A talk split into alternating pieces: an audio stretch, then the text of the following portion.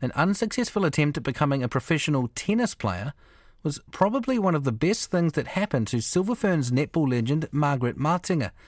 The Cook Islands born shooter was recently back in New Zealand to attend the funeral of her former Ferns teammate Marg Forsyth, which brought back a lot of memories for the 65 year old. Her father had big ambitions for her after she beat the Cook Islands tennis champ at just 14 and sent her to Auckland when she was 17 to get professional coaching. Speaking from Rarotonga, Matenga told Bridget Tunnicliffe tennis was her main sport growing up, but netball was also in the mix. I played the two uh, together. I, I, was strong in both of them, um, and I played both of them um, in, at school. So, um, so it was good because the netball and athletics were were done in school. So, so we we played the netball in uh, in primary school and right through to college. Uh, while at college, I played netball for the club. But tennis, uh, we played that more in the um, in the clubs. So when I was in when I started college, I played in our uh, in our club, and and of course I got into the into the A grade for the women's um, tennis team. Mm at Didn't, the tender age of uh, 13, yeah. 13, 14, 12. Yeah. Didn't you? Yeah. Um, I think you were telling me that you beat the Cook Islands tennis champion when you were 14 or something like that. Something like that, 13, 14. Um, I played singles uh, with one of the ladies that went to the South Pacific Games in 1963. And well, she was winning the, the competition in Rarotonga at that time. So, so beating her um, when I was still at school, um, that was an achievement. But I didn't feel it at the time. Uh, but my dad said, "Oh, look, you know, you've just beaten the champion. I think I'll send you over to Auckland, to New Zealand, and um, take off from there uh, with tennis." And your dad showed you a documentary of Evonne Goolagong, uh, the Australian tennis great, the first Indigenous Australian to achieve success in tennis on the world stage. Your dad had great hopes for you, didn't he? He did. It was actually a movie. Uh, it was a documentary uh, shown at the cinema mm. in in Rarotonga, and um, he took me along, and we watched it. And um, he said, "Look, and that lady's got two eyes, two hands, two legs, you know, the same as you. And I think you can make it like her. So, um, but at the time, Bridget, it was uh, like like I was, I was too for for to get professional tennis overseas. You'd have to start at the age of five, six, and um, mm. and I was at college at the time. And uh, had I been through coaching in Rarotonga, it might have made a difference. But I just got my coaching from dad, you know, being on the sideline when I played and um, telling me to do this and that. Um, but I just felt because I didn't have a good background in coaching um, from someone that knows, it might have made a difference for me in tennis. Yeah yeah, your dad thought it was best that you came to New Zealand to pursue your tennis career. How old were you then? Was it 17? Yeah, I was 17 at the time, and it was it, for me. It was too late, and I shouldn't have thought like that. But the fact of the matter is, um, I was too old to get the the, the professional tennis. I, I don't know. Um, I didn't go through it. I, it may have been different when I didn't taste it, but but uh, when unfortunately when I got to Auckland, and of course it was in the headlines in the papers in Rarotonga that I was going to New Zealand to get professional coaching, and um, and I would make it big. Um, so I went there. Unfortunately, got there and my auntie and uncle are retired retired couple and and they didn't get around and they didn't have a vehicle so i had to wait for the people that was supposed to um, to pick me up and take me through all the, the arrangements. But that went down the wayside. And um, so I was stuck in Auckland. I got one phone call and that was it. Um, so I was stuck there for about a couple of months. And, um, and my dad uh, came over to Auckland to go with the um, Cook Islands um, Commonwealth Games team to Christchurch. He was the manager at the time. Um, so, and I was at my auntie and uncle's home um, doing nothing. So, um, so he was so upset. And of course, um, it was a, it would have been embarrassing for us if I had to come back with him uh, with yeah. nothing. Well, especially with those newspaper headlines, a lot of a lot of pressure. Oh my gosh. and especially our people, you know, they had high hopes for me, but then if I had come back, would have been disappointment and would have been embarrassing for both of us, for my family, you know, for my my dad and mum. Um, so the next plan was to to send me to Wellington to stay with my one of my siblings. Lo and behold, I got there just in time for the netball season. Um, 19, and of course, 1974. Took, yeah, 74. 19, 1974. Mm. Yeah. So she took me along to the first uh, netball trials and of course cold and yucky, you know, me coming from, from beautiful Rarotonga, warm. Oh, it didn't appeal to me. But I went along and trialed and I got into the, um, into the top team for the Pacific Island Churches mm. team club. Yeah. Um, they were mostly Samoans and uh, there were some Pākehās and a few Rarotongans, my sister and cousins and all. Um, so got into that team. And at the time, they were only second grade, not in the Prems. Everybody played together up at Tai Tai Courts. Um, so I think it, it just took off from there. Up until that point, how serious had you actually been about netball? At the start, I wasn't until I played and watched all these New Zealand Silver Ferns. I was just watching all these top players in Wellington in the in the Prem side, and I was thinking, oh my gosh, you know, we need our team needs to get into that level. Um, so we we won the competitions for the second grade. The first first year we won it, and then the second year we won. We played the relegation promotion game. And of course, Bridget, we started winning the competition of the Prem, the premiers from, from then on. And of course, I started getting quite serious then about it. Although I kept ringing my dad and saying, look, dad, I'm I'm playing netball at the moment and I'm really enjoying it. And I think, I think I can make it to the top. And, uh, and he says, oh, what about our tennis? Mm. and I said, oh, Dad, I, I, I think I'm enjoying this a bit more than, than the tennis. He says, look, you know, still try your tennis. And of course, I, I listen, I always listen to my dad and he's never wrong. So I played tennis uh, and I went along and played at the Wellington courts. And of course, while all the pros were away and all the top tennis players were away, I made it into the Wellington side just for one year.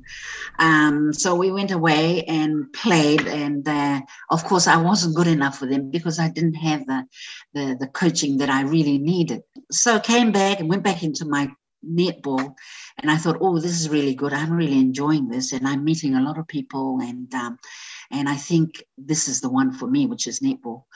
So we, I made the um, the Wellington under 20 team the first year in 1974, and then of course the following year I made it into the Wellington side, and then 75, Lois spotted me at one of the tournaments, and I got my first trial for for New Zealand mm. in 1975. When I attended the trials, uh, with all these girls from all, all, all, all the provincial sides. Um, they looked so good to me, and and I thought, oh, I'm not going to make this. But anyway, I, I played, and my dad surprised me. Uh, he he arrived.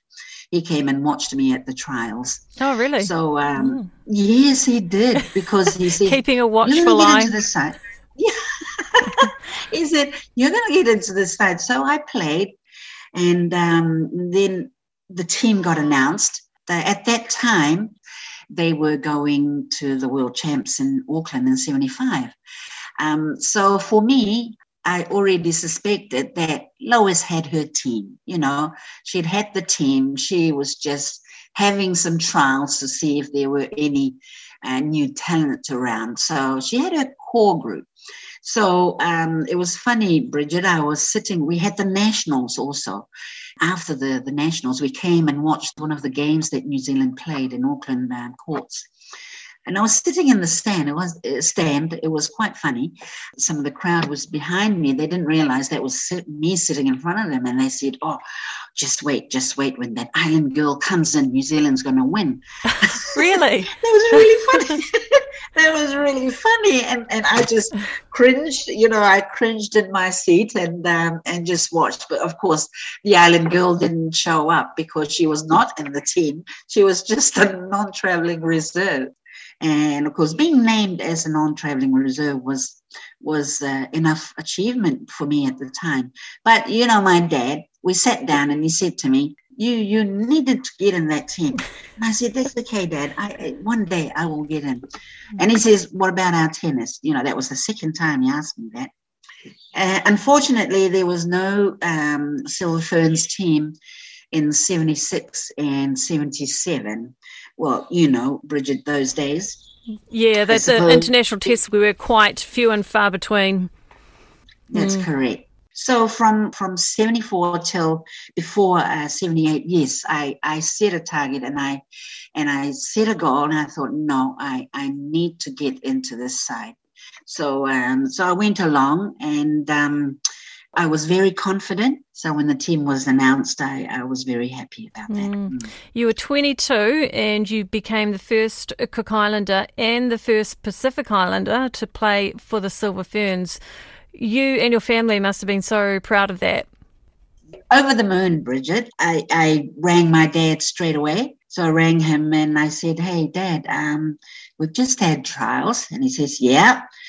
I said, Oh, well, I made it and he said, Oh, good, very good. Uh, what about our tennis? Bridget, that was the third time.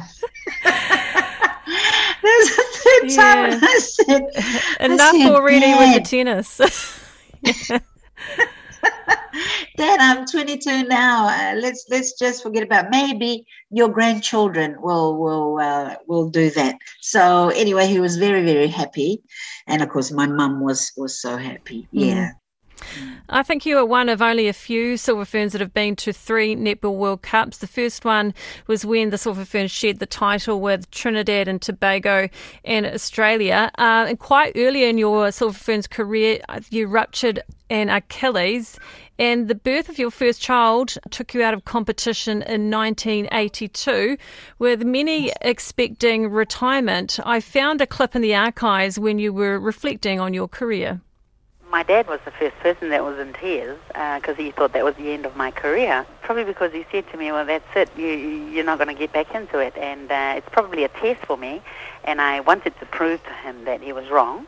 And I thought, no, um, you know, if you have babies, that's not the end of it. So I, I proved it to them. Then I had, um, I, I did my Achilles, and uh, and he said, "Oh, well, that's it then." And uh, I said, no, no, no, no, um, I'm going to come back. So he, I proved him wrong also at, at that. so you keep proving your dad wrong. Um, w- w- was it quite yeah. rare? Was it rare back then to come back to the Silver Ferns level after having a baby? Yes, I believe it was, mm. um, because I'm trying to think who was the others that came back and had family. But yes, it was quite rare. So I proved it to to young mums that you know, although you're going to have kids and and have injuries, um, that you are able to come back if you put your mind to it.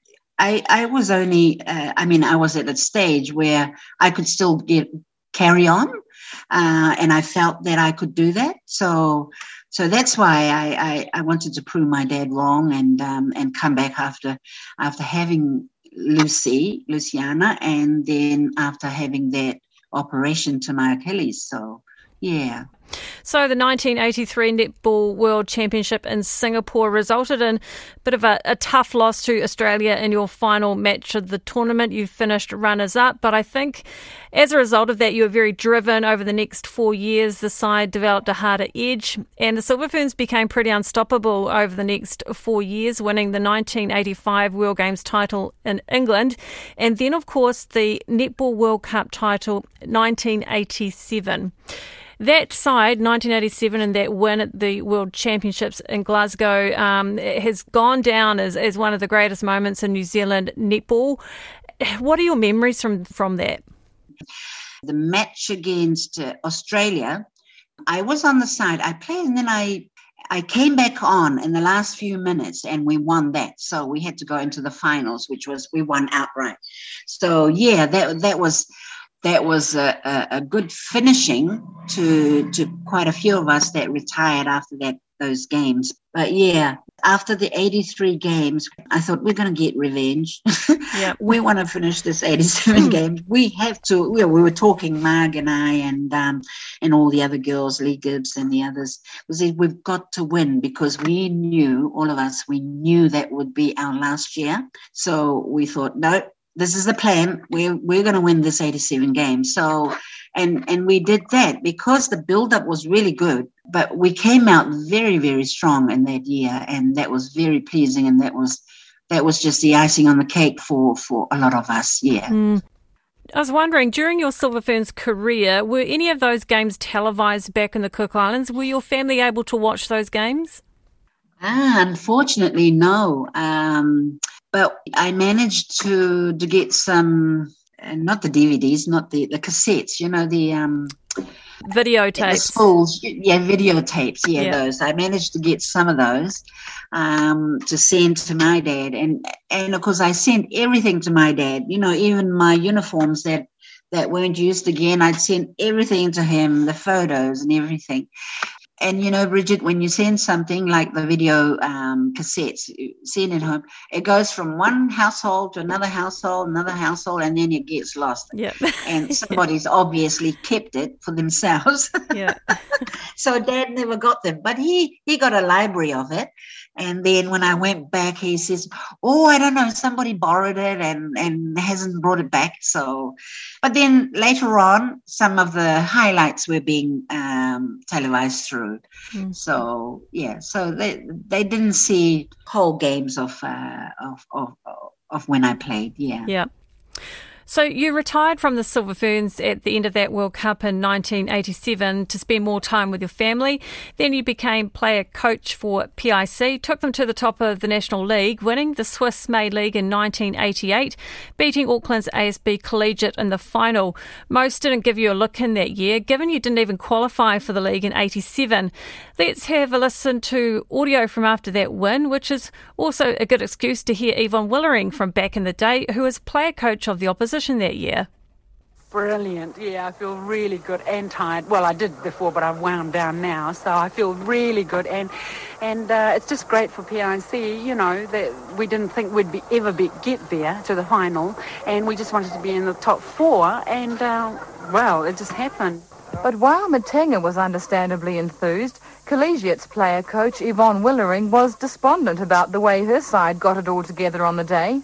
Oh, well, I wouldn't exactly say I'm excited about the whole thing. Um, the team, I was pleased in the fact that they did produce quite a fight back, but I was disappointed in the fact we didn't stick to game plans. We were supposed to come out hard and strong in the first quarter. The PIC did it instead, and we were caught having to chase them, and really that's a very hard way to go. Um, at the third and fourth quarter, um, I could see that we had the determination to fight back, but I think PIC learned from our last encounter, and they weren't going to have the same thing happen that happened last time, and so full credit to them. Uh, Margie, a really nice um, way for you to finish with PIC, your, your, final year with PIC before you move your family back to the Cook Islands in 1989. Yes, uh, after retiring, I um, I came back to to Rarotonga uh, to be with the with both our parents who were still alive. So um, it was always Dad's dream that that I do come home and um, look after the land and look after them. But perhaps uh, his main aim was that uh, I do come back and um, and and take over the the Cook Islands netball team mm. and also work for government. So. Uh, we came back, moved the family, and of course, my husband is a motor mechanic, and he had plans as well to set up a business back home. And you took the team, didn't you? You became player coach of the Cook Islands national team. And at the 1991 World Championships, you finished fifth. That was a pretty remarkable result, wasn't it? Oh, my goodness. Who would have thought that would go for a fourth world tournament? But you know, at the time, I still I was still uh, okay to do that. Um, and coach player it was a bit difficult, but uh, yeah, it was achieved. That tournament in '91 was was excellent, and that was that was so good for the Cook Islands. And coming fifth uh, was the biggest achievement that that the the country had. Mm. There is another clip I found in the archives. You were known for always playing with a big smile on your face on court and sometimes even laughing. Well, you've got to have a bit of humour, I guess, uh, and you've got to, um, like when you're on the court, you've got to respect the players, respect the umpires, and, and, and, and I, I tried extra, extra, extra to be nice to umpires and because uh, I, I, I thought uh, every time you did that, they, would always be on your side. They'll say, "Oh, that's a nice girl," you know. I won't pull her up. that was the trick I had right from the start. So, Margie, you played your career with a smile and a bit of a laugh, and uh, it worked well for you. it did. Oh, I don't know. I don't know. I just love people. I, yeah. I love uh, I love being around people. So so it's nice to give a smile to anyone. Um, yeah, playing playing because I enjoy playing, and uh, and I enjoy playing with my mates. And if they play well, then I give them a smile, and I always compliment them. And yeah, I don't know. It's no good playing angry because you won't play well.